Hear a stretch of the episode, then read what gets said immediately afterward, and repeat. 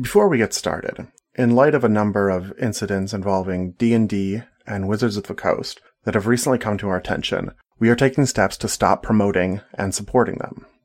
While some of the episodes in this series featured D&D mechanics, episode after June 8, 2020 will have those aspects removed. Going forward, we might revisit some of the early episodes in the Wayward Son series to remove as much D&D as possible. Until then, hopefully those episodes will serve as a sign of our growth and not as support for D&D or Wizards of the Coast. For our full statement on this, please listen to the episode titled We're Removing D&D from Wild Endeavors. As a group, we are trying to overcome the privileges we enjoy. We are trying to learn, to be more inclusive, more supportive, and to do better. We hope that this is a step in that direction. And now, we're pleased to have you join in our wild endeavors.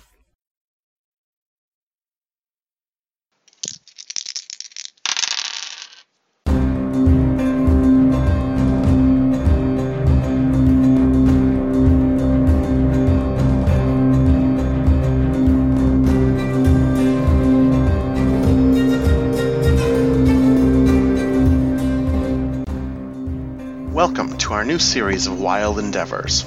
Herein, we're going to follow the adventures of a group of heroes known as the Wayward Sons, as they fight their way through a cold war that has kept their people imprisoned unknowingly for millennia. These endeavors use 5th edition Dungeons and Dragons to frame our story through the lands of Aria. We're joining our heroes in the midst of their adventures. It's not necessary, but if at any point you'd like to know more about their individual backstories or how they got here, please check out our prologue episodes. This is the story of the Wayward Sons, featuring Amy Jostino as the dwarven barbarian Thorina Thunderhelm. Malkin, I need a couple healing potions before I do the hard way.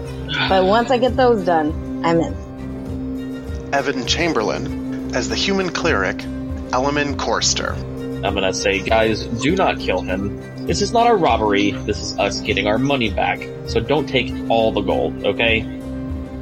Devon Salisbury as the Eladrin wizard Varys Leodon. I want to use my phase step and teleport right in his face. Adam Rogers as the gnome rogue Malkin Castle. Does this mean we own a Feywild bar now? Nick Feely as elven fighter Aramil Galadinel. It's also $100 worth of punishment for a 10 cent crime. You ended his life because he was going to steal money from us, so. And I'm Thomas Marsetti, your DM and the jerk who makes actions have consequences. Now, this is episode 1 Trial of the Wayward Sons.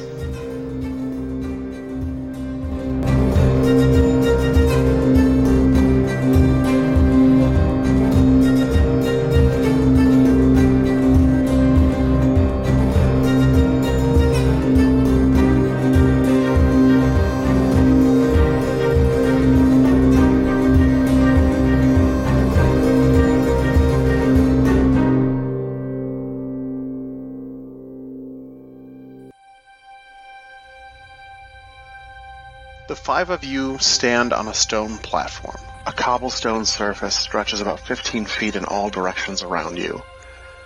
Beyond that, a drop that disappears into blackness that might as well be infinite. About 50 feet from the edge of the platform, and emerging from this darkness, are four stone pillars. They surround you, spaced evenly, and you think placed in a position so that each occupies one of the four cardinal directions. About 50 feet into the air, just high enough that you have to crane your neck to look at them. An archfey sits upon each of the pillars. They are the four judges of your trial. They are humanoid in general appearance. Their sharp ears and facial features are reminiscent of elves, but by comparison, elves seem gawky and graceless. The judges look ancient and ageless. Their beauty is horrifying to behold, but impossible to look away from. They are masculine and feminine and neither. Their eyes are purple, with white irises that seem to change shape with their moods. Those eyes burn with cold indifference, empty mirth, and a power and knowledge beyond your comprehending. As you would soon find out, Sitting in judgment on you are representatives of the four great queens of the Fey lands. The summer judge has skin of gold that shimmers like a sunny day. A mantle of white feathers rests upon them like a cloud bank. Their long white hairs intertwined or transforming into a crown-like bundle of feathers atop their head. The autumn judge appears to wear a gown of layers of warm black cloth. Golden leaves peek out between the layers like borders. Their hair is jet black and rises and swoops back into four-foot ram's horns over their head. The winter judge has bluish white skin that makes you cold just looking at it. They are either naked or wearing an extremely form-fitting one-piece outfit. Either way, their body has no features save the gentle lines of muscle definition that you're pretty sure clothes would hide. Their bluish-white hair sweeps up into a teardrop shape, and crystalline eyebrows jut out like massive snowflakes. The spring judge wears a bright green robe, open in the front revealing the fullness of their gray skin. All along their body, plants, trees, flowers, and vines grow up and out of the Fae's skin. A tiny grove of alabaster barked trees spread like a fan behind their head. Beyond the judges is more of the seemingly bottomless abyss, and then a ring of Colosseum-like seats that rise up hundreds of feet and are filled with all manner of fey creatures. Satyrs are taking bets from dryads. A tabaxi is alternating between smoking a pipe and lazily cleaning itself with its cat-like tongue. A group of kenku squawk angrily and shake their bird-like hands in your direction.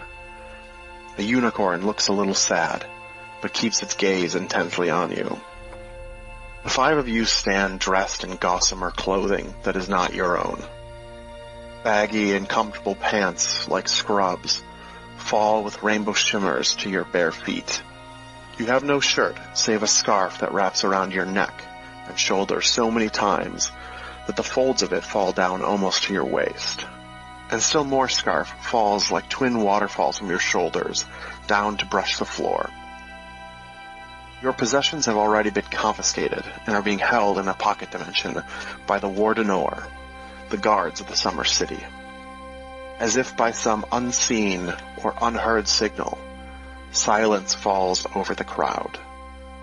And the judges say in unison, State your name for the record.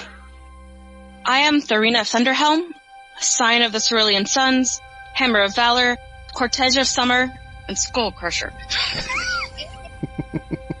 I'm Element Corsture, Hadar, and Champion of Tempest.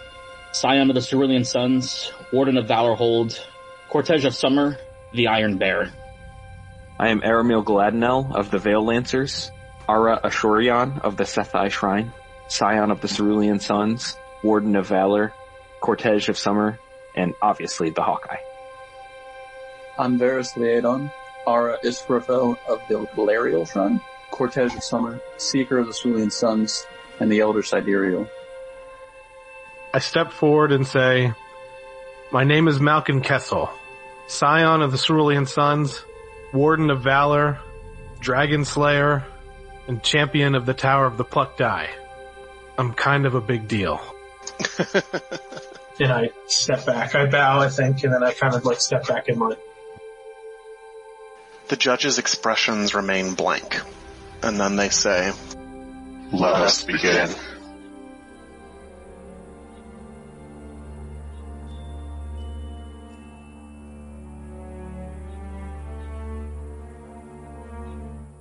Two days before the trial, and about 12 hours after the death of the Kenku shopkeeper Glorious Purpose, the five of you are sitting in a Fey prison. The cell is an oblong bubble.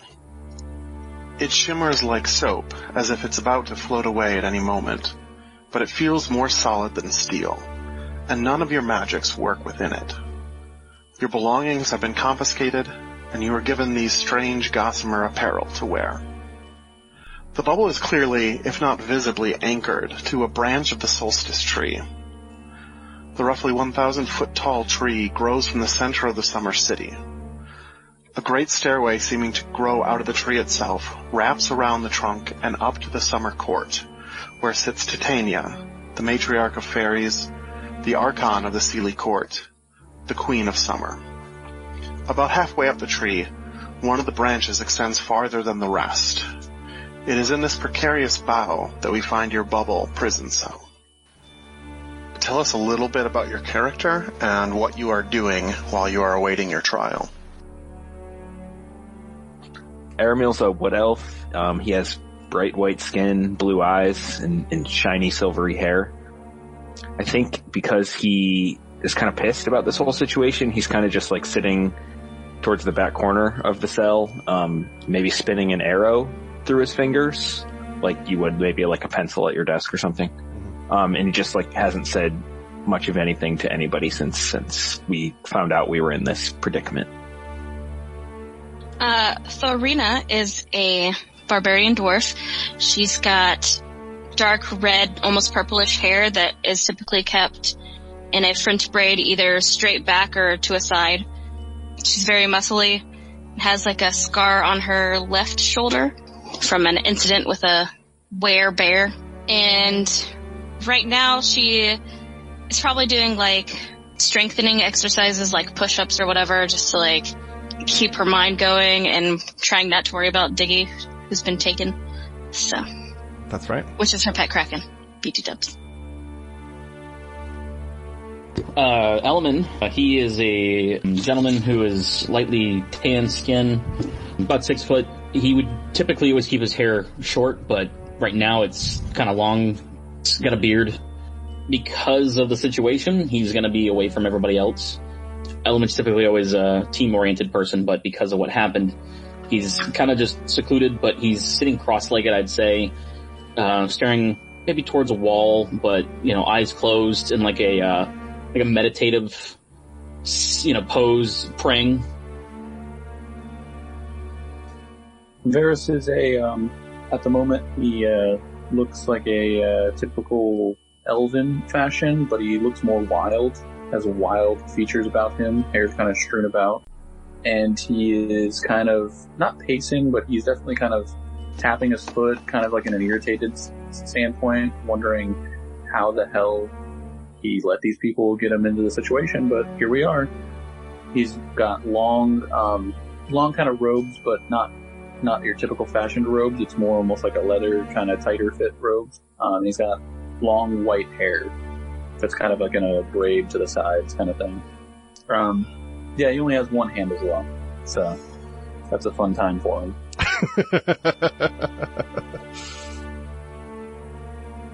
Uh, Malkin is a gnome rogue, obviously relatively short, uh, a little scruffy. He has long hair that's not super well kept.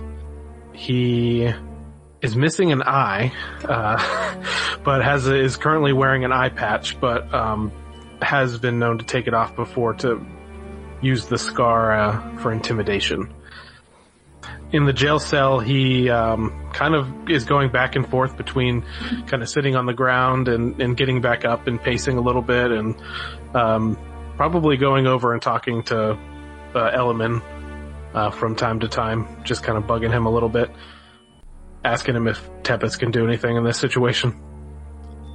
We're unfortunately at his mercy at the moment. The decision that you two made has put us in this predicament.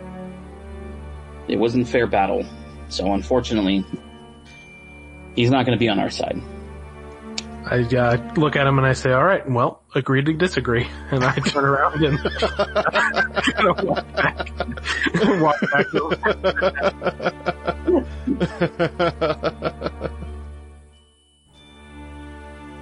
After a little while of all that, you hear a rustle in the leaves nearby. With a flourish, an emerald green fox emerges from the canopy. Behind it, trailing like a comet almost twice the length of the creature, the fox's tail is a dazzling array of peacock feathers. The feathers start as emerald near the fox's body, slowly giving way to splashes of blue, red, and purple. The fox perches on a branch near the bubble and says, Hello, friends. Oh, It's good to see you, Garth. Do you um think you can uh help get us out of here? I'm afraid not. Um, you are about to go to on trial before four of the Archfey. There's there's just no way I could. If I got caught by them, Does it look bad for us? uh, it depends on what you mean by bad. I mean, like, you know, are they gonna kill us? Are they gonna, you know, make us, you know, live out the rest of our lives in some type of dimension? I mean, what's going on? Do you know what they're gonna do to us? Well, you did kill a citizen of the Fae, so it's hard to say. Fae law is pretty strict when it comes to the Guy Shine, um, but it's also pretty complicated. I don't remember them ever executing um, any Guy Shine that broke the law, um, but there are plenty of kind of terrible outcomes that you that you could run into. And what is your advice for not getting those outcomes?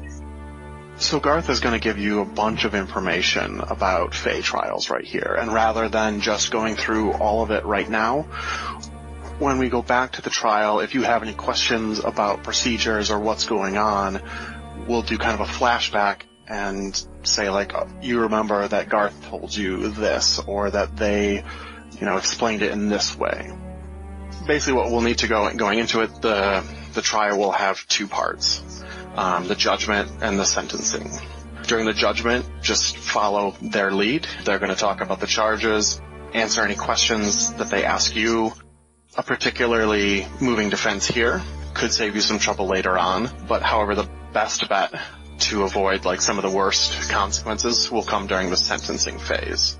During this phase, your group and the judges will take turn presenting arguments. Um, and so these can, this can be evidence or witnesses or just simple arguments. When the judges present something, you guys will have a chance to like the, the cross-examine to answer their charge. And when you present something, they'll have a chance to kind of cross-examine as well.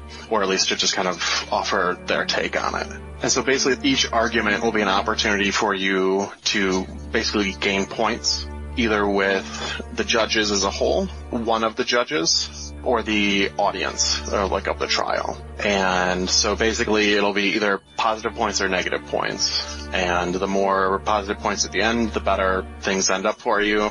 The more negative points, the worse things. If you so if you get like all the negative points you can for the judges like right away, the trial's going to end much earlier and be bad. Or likewise, you if you fill up like all the audience positive points, it'll end much earlier and you'll have a much better outcome. Um, do you have any other questions for Garth right now? Garth, how do the Fae view Kenku in general? The, the Kenku are the Kenku. They are scavengers, and they are not necessarily the most trustworthy, but, and this will be important for you during the trial, is remember that Fey morality is not the same as your morality. They are much more interested in the nature of things, and this will be an important part of your trial, particularly during the sentencing. See, since uh, the inception of the Blood Compact with the Queens of Four, the Fae have had very little need for jurisprudence as you would understand it, because they know their own nature. To put it another way, uh, if a lion kills a gazelle, you won't see elephants or zebras detaining the lion and holding a trial. It's the lion's nature to kill the gazelle. Uh, likewise, it's the gazelle's nature uh, if they're weak or slow, to be killed by the lion. Uh, so there's likewise no trial for the gazelle. If the same said lion killed a fay, we could not punish it to teach it a lesson, but we could make it so it was no longer a threat. And that's where the, the Guy Shine races become a problem. Each of your races have your own nature, uh, yet so often your people work sideways of their nature, or even directly against it. As far as the Fae are concerned, humans are gluttonous butchers. They consume or destroy almost everything that they touch. Gnomes are inquisitive and inconsequential. Your lives are best lived puzzling over riddles and admiring creation. Dwarves are avarice and jealousy, gave up the light and warmth of the sun just so nobody else could even accidentally enjoy the sparkles of your shiny riffraff. Elves are arrogant and aloof. Uh, you would rather watch the world around you burn than risk dirtying your hands for those lower life forms. So the sentencing will be much about the judges taking your measure and deciding if your nature aligns with your races or with something else. And from there, deciding what action is required. Would they take my roguish lifestyle into account or only my race? No, they'll take your lifestyle into account as well. And that's the, that's the thing that makes these kind of trials necessary for Geistshine.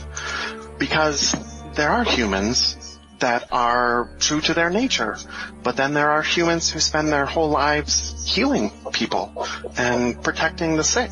There's just no way of knowing what you Geistshine will do with your lives. Okay, that's good. I feel like I have a little bit of an argument now, so that's good. Thank you, Garth. Garth, is there a particular judge that we should try to make our arguments to more than any of the other ones, in your opinion? The summer judge is an embodiment of boldness and aggression, of unfettered energy. The winter judge is the embodiment of uh, contemplation. Uh, it's a it's a time when the vibrant energy of the world slumbers. The spring judge is cheery and celebration. Uh, it's a time marked by merriment. And the autumn judge is peace and goodwill, when the summer's harvest should be shared with all. I would say we were bold and aggressive. Alright, so I mean I would look at Thorina since we're really kind of the two that are fucked the most and say, I'm pretty sure we need to focus a decent part of our energy on convincing the summer queen to, um, who is also the one that likes us and used to like us already, right? The summer queen is the one who um, let you go into the well of the moon and then like Yeah. gave you that trip back home. Um, Yeah. The summer judge is not the summer queen though. Um, okay, anywho. Well then the summer judge is the one we should probably have to focus our energy on for the most part because, like I said, the boldness and aggression is kind of our MO. uh, as a- well, not as a group because Aramil hates it sometimes. But This is definitely my MO. any other smart people want to ask Garth a question? I would ask Garth, how much is it an emotional type of judgment versus a like actual legal evidence laid out, or does it matter? Um, Garth thinks for a little bit. There are truths that no emotions can change for the Fae. And likewise, there are emotions that cannot be ignored despite certain truths. While I wouldn't say that they are equal, there are certainly cases where either one can overcome the other. Uh, Garth, do you know of anybody else that's uh, caught up in a similar situation as us? I mean, hopefully you believe us in the fact that this guy had swindled us and taken our money and set up this whole plan to to deceive us. Uh, and is has anything like this happened before? Um, yes. There was Wathwi. Wathwi was the leader of a group of mercenary adventurers who came from the mortal realm seeking glory and powerful magics. They entered into an accord to gain said magic. When they found out the magic could not leave the Feylands, they set fire to the grove where the fawn lived, and many pixies died. Wathwi's trial lasted for three minutes. The punishment was the loss of their toes and that any blood relations of the adventurers, then or in the future, would never have toes again. Doesn't sound so bad. Okay. Yeah, I mean, we're, Can't walk without toes, though. I mean, I already have one eye, so I mean, we're, we're used to losing limbs and, and, and things like Um, that. So. Um, Alright, let's do it. okay.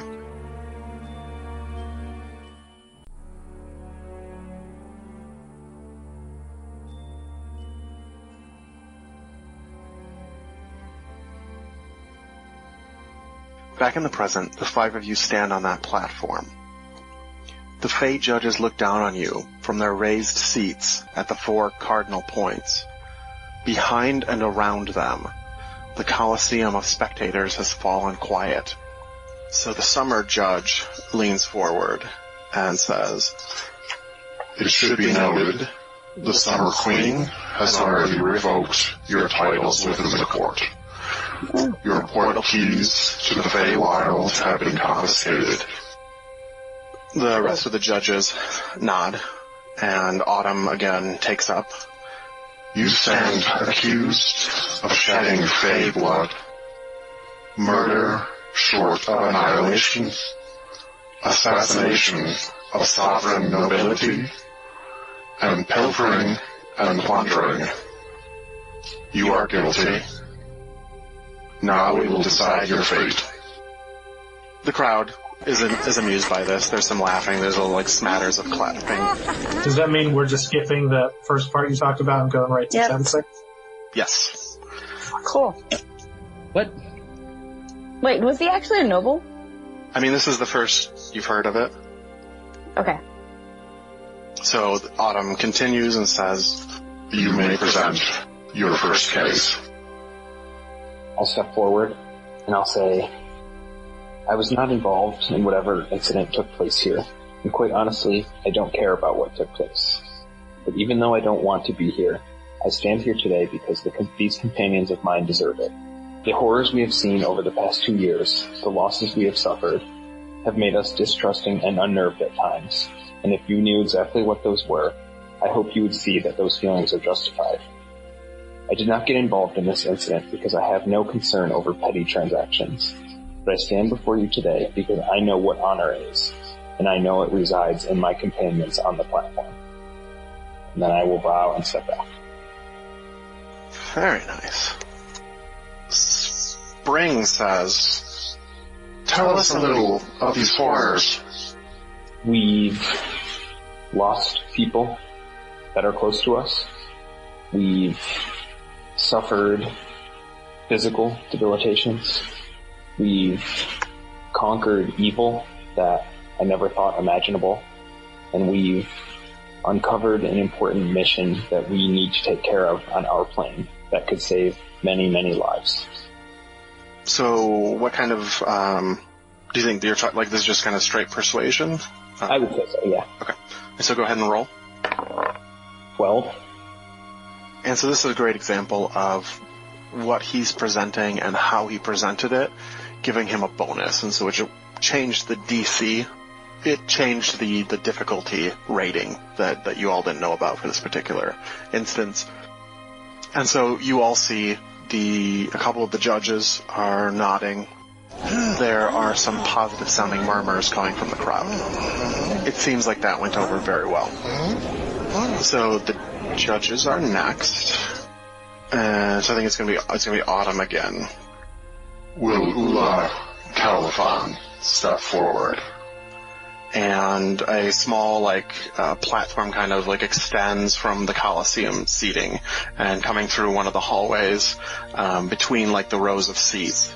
You see like four like medium-sized uh, treants carrying a, a palanquin, uh, but instead of just like an enclosed box, it's more like a cube of water and it maintains its shape ex- despite not really seem to have any kind of walls.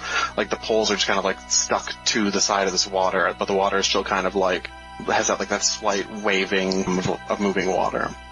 Sitting inside this block of water with her arms like resting across the back, like she's like sitting in some kind of hot tub, is a mermaid. Um, she has jet black eyes, pallid white skin, uh, it's kind of interrupted here and there with like stripes of green scales that swirl around her. Thorina, I think you are the only one who recognizes her. Um, she's the one you bought Diggy from. Oh shit. And Autumn says, Speak your peace. to which Ula says, These, Gaishine, are liars and thieves. The dwarfess and I had an accord. She sold me that gnome in exchange for a baby kraken. As she says this, she leans forward and points at Malkin. You all, of course, remember this from your first trip to the Feywild. Then the rest of this rabble broke into my home, killed my household staff, stole my gnome, and killed two of my pets out of spite. Motherfucker. What would you have done with them? I want my property returned. She broke her accord, so the gnome and the kraken should be mine. For the rest of them, I would want them to thirst, to never again know the sweet relief of water. A summer leans forward at that. The Summer Queen has dismissed your claim to the property. Unless you've managed to change her mind, we will not interfere with her wishes. The gnome and the kraken stay where they are. As for the rest, we will consider it. Ula looks pretty pissed about that. And Autumn says, Do any of you wish to speak to her charge? For those of you in podcast land, this is what it sounds like when the group looks very sheepish. Very well then. The the other judges don't seem impressed by that, and the crowd starts to mutter in a, a less positive way. Like we totally did that stuff, right? Yeah. But I feel like Serena's just trying not to like laugh and be like, yeah, we did that. What? The judges indicate that it's to you again. Malkin steps forward and says thank you to all of the judges that are here uh, deciding our fate. I look out to the crowd and I say thank you to the crowd that has assembled here today to see them decide our fate. Um, again, my name is Malkin Kessel, champion of the Tower of the Plucked Eye, and I kind of go and rub my eye where, well, the spot where my eye used to. I stand before you. Um, you've already deemed us guilty, and I would have to agree in the eyes of the Fey law, we as a group are guilty. It may not mean much to you here in the Feywild, but on our plane, our set of morals are much different. As a group, we feel that we were wronged and we're trying to make that wrong right. As a young gnome, I was much like uh, many gnomes, just a tinkerer in a, a city full of tinkerers. But quickly, as I grew older and removed myself from my family, I went down a dark path and became the rogue uh, assassin that you see today. I served as a bodyguard for a very important person in my city, and through that, I learned to protect him from scoundrels and thieves and people that were constantly trying to do him wrong. So it is completely in my nature to to react uh, in anger and aggression and bold actions uh, when I feel that myself or those around me have been wronged. And this would be a perfect example of that. We just wanted to to get what was rightfully ours back and move on. And I like bow like separately to each judge and then I don't know, again, I'd maybe do a circle bow around to the, the crowd and step back into line. Spring leans forward. It should be known, the Marquis' glorious purpose is not on trial here. He has in fact, in his infinite generosity, insisted he did not want charges brought against you for your attempts to break your agreement. Should you see him again, it would do you well to give him your deepest thanks. And Spring leans back and Autumn says, Malkin, you spoke of the Tower of the Plucked Eye. Tell us, why are you not there? Okay, so I guess I step back in again and maybe I bow and I say, I'm the rightful champion of the Tower of the Plucked Eye. I fought bravely and won, but my companions and I, as my friend Aramil had said earlier, are on a very important mission. And as a protector, as I said earlier, I needed to fulfill that job. So I struck a deal with the champion that I had defeated that I will someday have to return and stand as champion at the tower. But until now, my eye was removed and given to her until the day that I return. And I bow again. As I keep bowing, I don't know what else to do, and I step back in line. Uh, so go ahead. Let's let's go ahead and roll for this. Is it something other than persuasion? I'm gonna say Use your plucked eye for intimidation. I don't think so. I'm gonna go with persuasion. Okay. At 21 total. So as you are talking about your, your like why you're not standing at the, the by the tower of the plucked eye, um, as you gave that explanation, the judges kind of looked at each other and gave each other very small nods. And then as you finish, the crowd is muttering uh, their approval. And next is the judge's turn. Next, we call Oleander Blackleaf. And again, uh, like a little platform kind of like comes out from the wall of the Colosseum seating and down a hallway comes a diminutive, uh, little pixie dressed in blue gossamer robes. Um, a thistle sits on top of his head like a hat or like some kind of spiky afro. And as he gets to the edge of the platform, he says, Yes, I know these assholes. They came trouncing through the woods. We heard them miles off. They were so loud and clumsy. We took pity on them. We were gonna let them alone. And then they stormed our village. They slew my people indiscriminately and then destroyed our Caperlick bell. What would you have done to them? We would wish that any place they call home would crumble into dust on top of their heads. Do you have anything to say against his charge? We we talked earlier that it was Garth that had a brother that was being held captive by them. Yes. Okay. Yeah. Malkin Malkin will step forward. Okay. And I look at the, the judges and say, I will speak for this. We were on a mission that was given to us by member of the Feywild here. Um, in the summer court. in the summer court. Um, I was there. His name is Garth, and he alerted us that his brother was being held captive by these people. We were new to the Feywild, and we had no reason not to trust this man, and we were trying to do, again, as we usually do, trying to do the right thing and help. The judges start to laugh a little bit at Malkin um, when he tells that tale. And uh, Summer says, you, you expect us to believe you met someone named Garth in the summer court? Stupid ghost shine. Can I use one of my flashbacks? Sure. Okay. Uh, flashback to Garth. Mm-hmm. Um, I was gonna ask, could we name you and say your true name in any instance? Well, you don't know my true name. Well, the name that you go by as the soothsayer for the Summer Queen. What? Why? Why would you want to do that? Uh, well, I, I imagine you don't meet very many Garths in the in the Feywild. No, I, I don't think that's true. I think I just I just met a Garth the other day. It's very nice. Oh lord.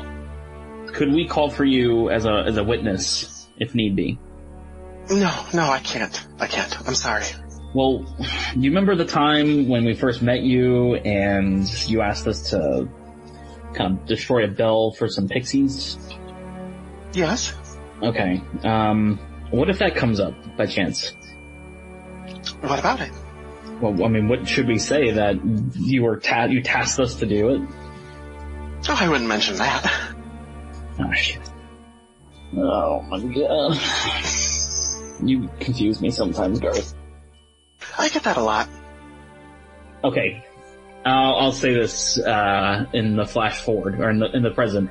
Mhm. I will, I'll step up to where Malkin is and just kind of like, the being in question's name was not Garth, It was a name that I've been sworn to secrecy not to tell.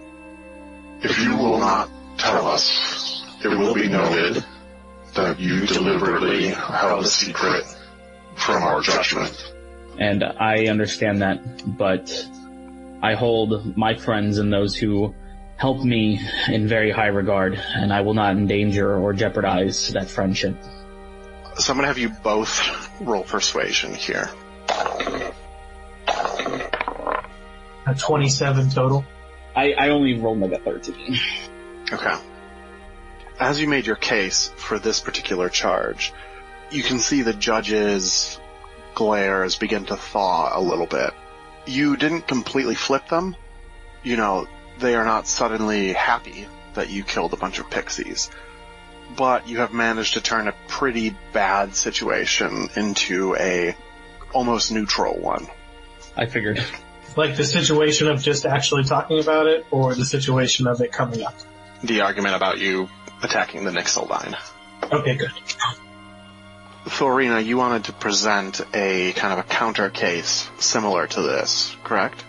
I would say that in regards to what he's recommending as our punishment, he has already sent Kinku assassins to try to kill us. Obviously they failed since they're standing in front of you. And on top of that, they took out many, many of our own, on our own ship. Uh, and because of that, when we met Glorious, we were a little, well I personally, was a little wary of him, but I thought the business deal was sound. And then when he made the effort to trick us into not getting what he owed us, we made an effort to uh, work with him and like intimidate him a little bit. I admit that. That was the only goal was to intimidate him. And as a our, bar- our barbarian dwarf, it is in my nature to go after everything that I believe is owed me. And it wasn't until he shot Malkin in the face and I thought Malkin laid there, laid there dead that I attacked him in a blind rage that I did not realize how strong I hit him. That happens sometimes to me. Oh, Leander, did you hire assassins to attack these five? Oleander kind of starts kicking the ground. and like, well, I maybe, you know, kind, kind of. I, some might have called it a, uh, a welcoming party. So Autumn looks at at Oleander and kind of just uh, like, fucking really. You may go, Oleander. And then he turns to look back at Thorina. If you did not trust Glorious, why did you enter into an accord with him? I, it wasn't so much as not trusting him. I was just wary of his nature and because my companions seemed to trust him enough and we believed that the Fae would not do things to betray us, um, I went ahead with it. But when it turned around that he was just trying to trick us, then we tried to convince him otherwise. That sounds like persuasion to me, so go ahead and roll that. 21. Whew. Uh, Really yeah, the judges kind of nod. There's a, like, Spring, like, gives a little shrug, and the crowd is again muttering, um, maybe a little bit louder at this point, um, kind of positive sounds, um, about this whole ordeal. And then Winter leans forward and says, Tell us, Thorina.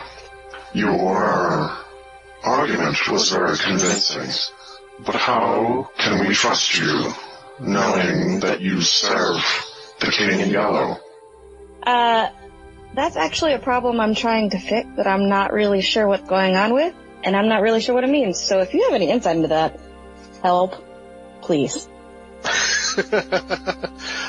You are unaware that you are a herald of the King in Yellow. Yeah. Uh, he appears sometimes. I'm not really sure what it means. I'm not really sure what happens with it. But, uh, you seem to know, so can you help me? Is he here now? Uh, I would be able to know that if I had my Kraken. Cause she can see him. I can't. um, Unless I'm in like some weird dream state that I'm not really sure how that works either, so. Uh, the judges all kind of just look at each other, just exchanging glances. Go ahead and roll. 14. The judges do not seem convinced. I'm going If to you- suggest I call That digging to way- the stand. I bring Diggy in as a witness so that he, she can show them, like, cause she can make people see things, so she can show them, like, what happened. If you want to, if you want to do that as part of your argument, Yeah. okay. The judges agree to bring Diggy out. An Eladrin guard steps from the front row of the audience section. One of their companions unrolls a length of what looks like silver cloth with dozens of little polka dots in five clusters. One in the center and one in each corner. The guard squints at the cloth and then pulls one of the polka dots. It is no larger than half a watermelon seed, and the silver fabric starts to tent a little bit as the guard pulls on it. Then there is a little popping noise, and the guard is holding an amulet. It is the kraken-shaped amulet that Varus enchanted for you, so that it is now an entrance to a pocket dimension, so that Diggy can accompany you on your travels. The guard carries the amulet toward you. They step out into the gap between your platform and the surrounding coliseum without missing a step. They walk, seemingly on nothing, up to the platform and hand you the amulet. What does it look like when Diggy comes out of the amulet? Thorina wears this amulet that's shaped like a kraken around her neck, and she's allowed to go in and, about, in and out of it, but it's also where her pet kraken lives. And so basically, uh, one of the tentacles that's part of the amulet starts to like shimmer a little bit, and it becomes like the tip of a real tentacle. And I mean, it's obviously some sort of magic thing, um, but it, she starts coming out like one tentacle at the time. So she puts one out and then a second one and then it sort of like opens the amulet up to like a larger portal and the kraken comes out through that. So this juvenile kraken is sitting on the platform next to you. Her body is probably about the size of a golden retriever, and her arms are mostly four feet long, though a couple of them are six or seven feet. She looks around at the judges and crowd of Fae all around. She then begins a telepathic conversation with the judges. The conversation is not in words, it is mostly images, little, almost TikTok-like videos, and emotions. The rest of the party and the crowd are not part of the conversation. Thorina only catches part of it because of her connection to Diggy. But it's enough to tell that Diggy seems to be explaining that the yellow mark appeared on you suddenly while you were examining an eldritch rod. She shows a good portion of the panicked exchange when you, Element, and Malkin were trying to get rid of the mark, and it kept jumping around the three of you. She then explains that you all thought Element had destroyed the mark, and then shows how you have begun to see the King in Yellow in visions, mostly in dreams, but some of them while waking. And she seems to be able to convince the judges that you do not serve this avatar of an elder god, nor do you seek to bring about the return of the King in Yellow, so that he can awaken Hastur and bring about the destruction of this reality.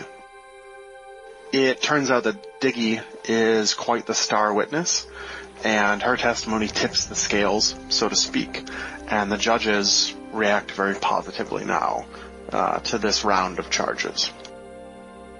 Um, But also, can they help me? they say that that is not their business, and that the the judgment should be rendered first. okay. I'll, I'll, I'll let that slide. So it is time for the next charge. I step up. Your honors. Where I'm from on the prime material plane, as a human, humans are bound to something called war. I dedicated my life to studying war. My job was to, or my job is to make sure that these wars are fought fairly and for the god Tempest. I've been with these men and women for two years now. We've lost many. I lost my best friend. I lost so much. We learned nearly two years ago now that our plane of existence is being tampered with by an unknown and or outsourced entity. And we need to quell that. Coming here to the Feywild was a part of this crusade that I've been ordained with from Tempest. We must find the Wild Hunt, and that is why we're here. Unfortunately, my friends who have strong emotions, and I will not hold that against them, felt that this glorious person cheated us, and he did. And yes, we were in a pact. But being under this amount of stress that we have, it it can really play with the life of a mortal. I don't expect you to understand. I will die someday. You will not. But until then, I have to make sure that battle is fair and that my people and my friends survive. There are a couple beats as the judges consider you. You say you have lost people. Do you think that entitles you to take the life of others? No. No, it does not. But as champion of the god of war, it does make sure that I keep these people alive. And I had intended to bring Glorious back. And I had not intended for him to die, and I would not intend for him to be dead. They, the judges nod at that. You said the things you have seen in your life have affected you negatively. Would it be merciful of us to kill you now and save you from these horrors? No. For them, my job is not been completed. These horrors make who I am. They make me the person that I am today. But without these horrors, I would not, I would not be the champion of Tempest. I would not be the scion of Cerulean Sons. I would not be here fighting for the lives of the people of my plane. You can try to end my life, but note this. If you try to end my life, I will try to end yours as well. And I do not say that as a threat, but as a fact. Um, go ahead and roll. Can I use luck? Sure. Much better. Much, much better. 21. Some of your speech has clearly resonated with the crowd. However, that threat at the end seems to have counteracted the goodwill, or at least a significant portion of the goodwill that you had cultivated to that point. I didn't mean it as a threat. I know I said that the fake court is very different, but I think it's pretty safe to assume that in most courts of law, saying you're going to kill a judge is not considered a good thing. Can any of us like step in and be like, sometimes he just like blabbers on and on and doesn't realize what he says? If you want to make an argument that, like on your next turn, that something that your friend just said is like should be ignored, that's an argument you can make. Okay. If you want to. Um, Can we step up and kick him off the platform?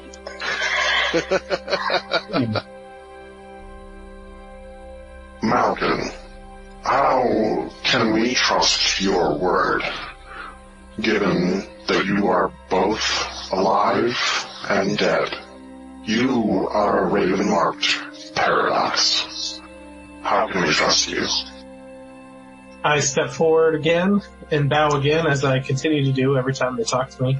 Mhm. Um, and I say, judges, I earned that mark while completing the Well of the Moon that the Summer Queen sent us uh, into.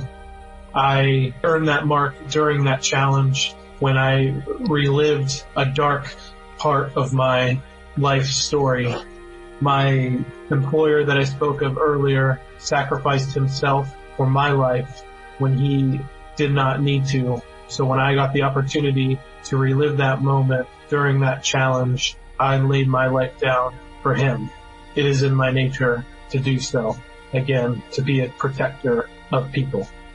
And I bow again and I step back in line. We saw your trial. It is good to hear your take on it. uh, go ahead and roll for that. Uh, just a 20 this time total. Damn, you guys are good. The judges are hard to read on this one.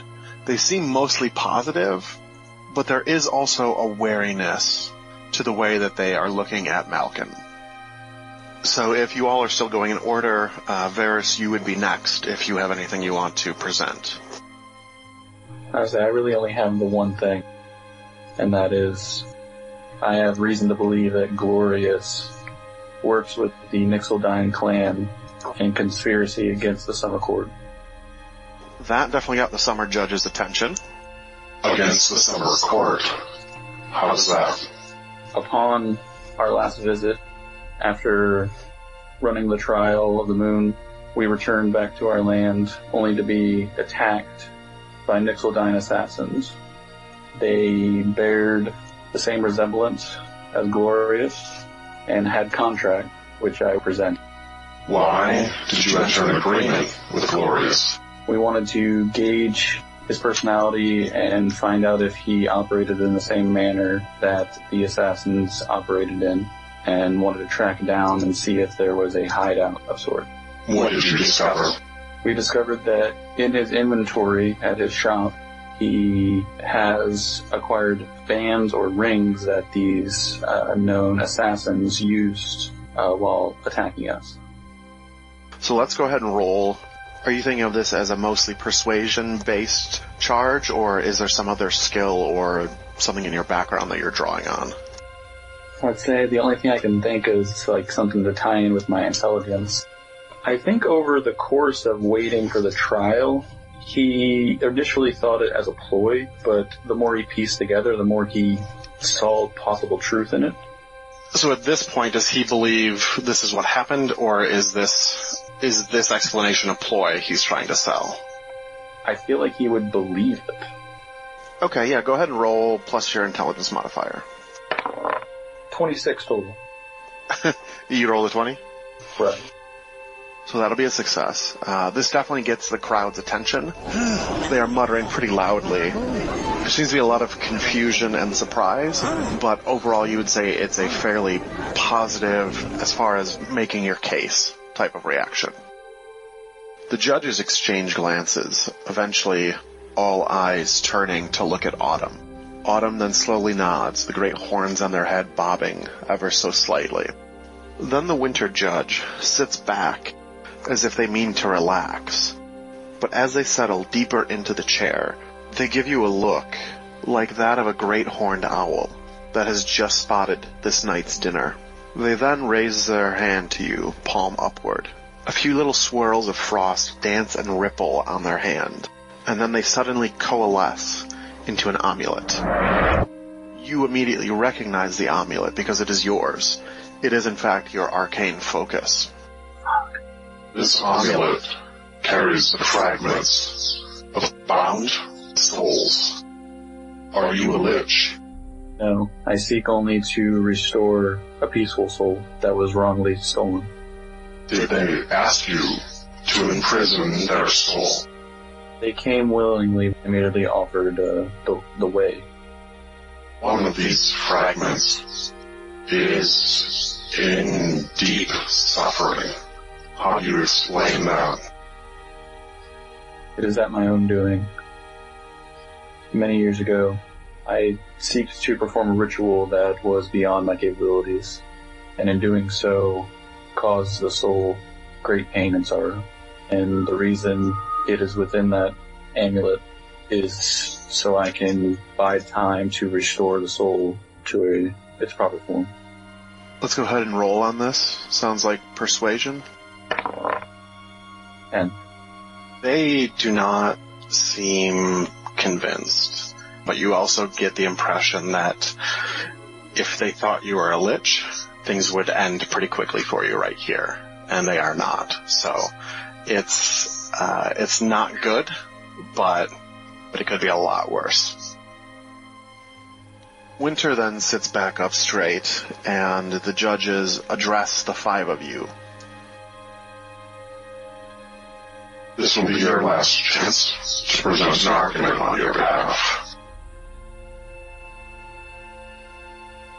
I would maybe like try to bring into attention that my nature, while originally of elven descent, has drastically changed since then. As they can clearly see, and see if that holds any precedent. Transformation is strange, but what of it? I don't understand it, and I don't feel the same as Elven as I as I used to. I feel a little bit of a little bit of the Feywild is touched, and don't know what to do with that. Feel as as though anything it offers can be offered to you. Are you asking to be put out of your misery? no. Very, very much not so. Very well. Anyone else? I don't have anything else to do, so I was at the top of the order, but I'm good. Well, since I already threatened the judges, I probably shouldn't speak. I feel fairly safe in where I am, so I'm gonna let it go. I feel like I should say something. Don't do it. I'm sorry about what I said, guys. But like I said earlier, either we're all leaving or none of us are leaving. And just so if we none of us do leave, I want you guys to know you guys are my family. 'Cause I have- Autumn addresses you again. As a group, you accept responsibilities for your actions. I accept that. Oh man. Yeah. I accept it. I accepted it at the beginning of this and I accept it now. Yeah, I'd like, I feel like my rage is mostly to blame and not Element or Aramil, but yes, we accept. You say they are not to blame, but they have just accepted the blame. What is the meaning of this? We move as a group. We are one unit. We have made mistakes in the past and we've owned up to them. And we never let one person take the blame completely. We're even though we uh, should sometimes. We're all family. We've bled together. We've fought together, and that won't change. Very well. Your sentence will be twofold. We will take from you something you will never miss, and we will give to you eyes that will not blind. For we have many things we wish you to see. And then, as if by some unseen, unheard signal, the assembled Fae begin to leave the Colosseum court. A pair of fauns are settling bets. Since the Fae have no care for mortal currency, the losers are leaving trinkets, alchemical ingredients, and other strange items that you don't quite make sense of at this distance. The fauns occasionally give out something, payment to a winner presumably, but it's clear that the vast majority of the crowd bet against you. You don't see them leave, but as you look around at the commotion of the exiting crowd, the judges' chairs empty one by one.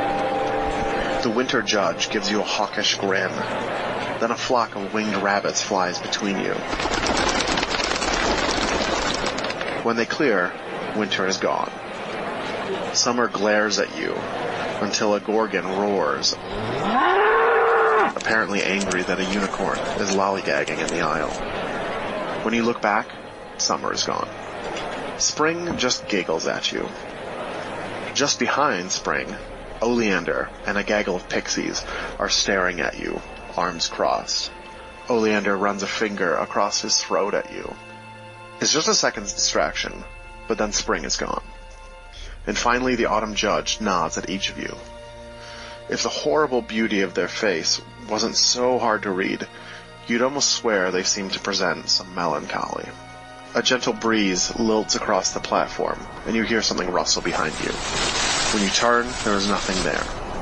And when you turn back to the Autumn Judge, there is only an empty chair. Um, so each of you can add uh, the feature that you can you cannot be blinded. Like, literally blinded, not figuratively blinded? You cannot be physically blinded. Um, That's cool, I guess. Do I get my eye back? No.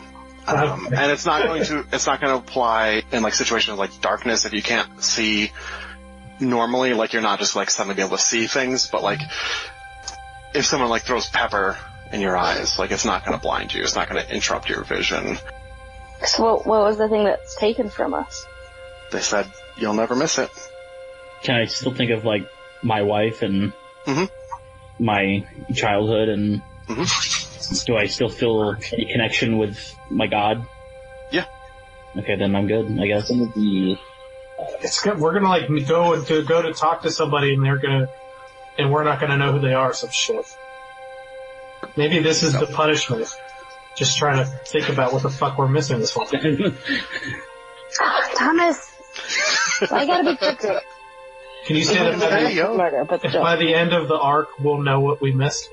Or will this always be a mystery? That's a great question.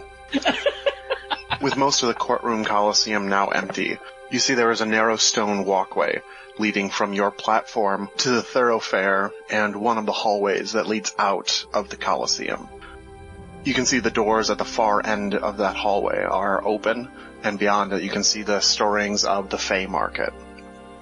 It appears you are truly free to go. So now that that's out of the way, all we have to do is find the wild hunt. Yeah, and hope that they're impressed we killed a giant bird. And hope that a legendary hero who should have died 3,000 years ago is still alive and with them. And then we have to convince her to give us one of the most powerful weapons ever made. Yeah, I think that about sums it up. Great. Good. Yeah. Great. Awesome.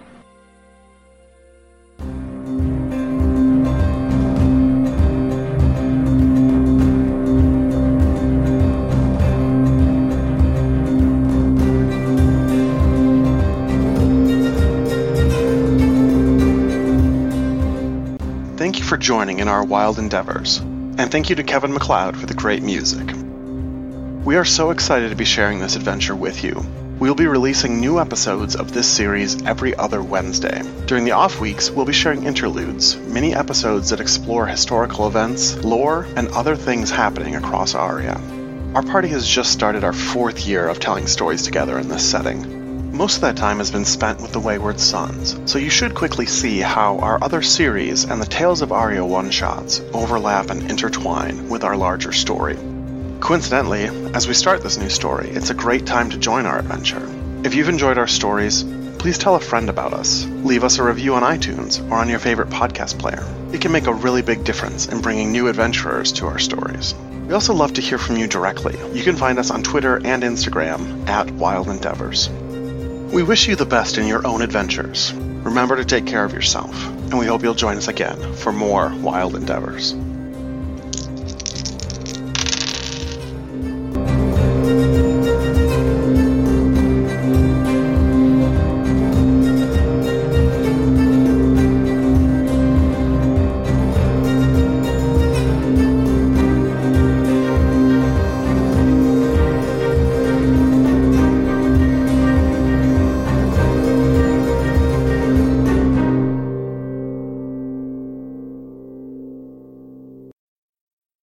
Man, this thing we're not gonna miss things really fucking with me. Me too. Ugh. I know Thomas has some like funny way to reveal it, I think. Well, funny for him. Not funny for us. Because if it's never revealed, then there is no punishment. And I'm pretty sure he will not let us go without punishment, so. Oh,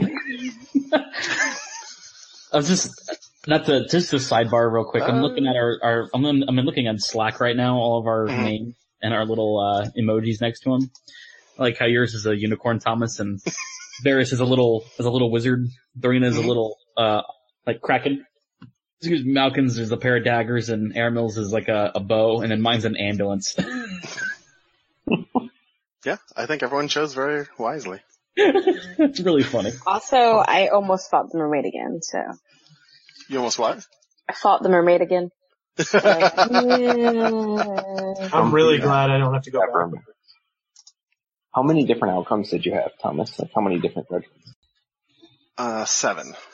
So how high, like up on the scale, were we from like good stuff to bad stuff? Um, you were about in the middle. Okay. Much, I mean, honestly, better than I thought. Um, It's cause Yeah. Diggy helped. Because Ellen threatened the judges. You fucking idiot. that Yeah, you ruined help, But, I mean, Dig you guys it. made, you guys made good arguments and made good points and, um, like fucking Nick prepared a speech, like, Yeah, he did. I was trying to make my speech I just wrote it clear. down two seconds. Yeah, when you, you started reading it, I was like, oh, that fucker's reading it from a...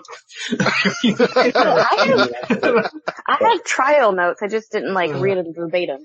I'm not gonna lie, I'm very impressed with all of you guys because I had no idea what I was gonna do tonight. I didn't know what I was going to say. Oh, I was prepared. Until we talked to Garth, I Except for the no yellow curveball thing. So. Yeah, we gotta, we gotta Um, figure that out.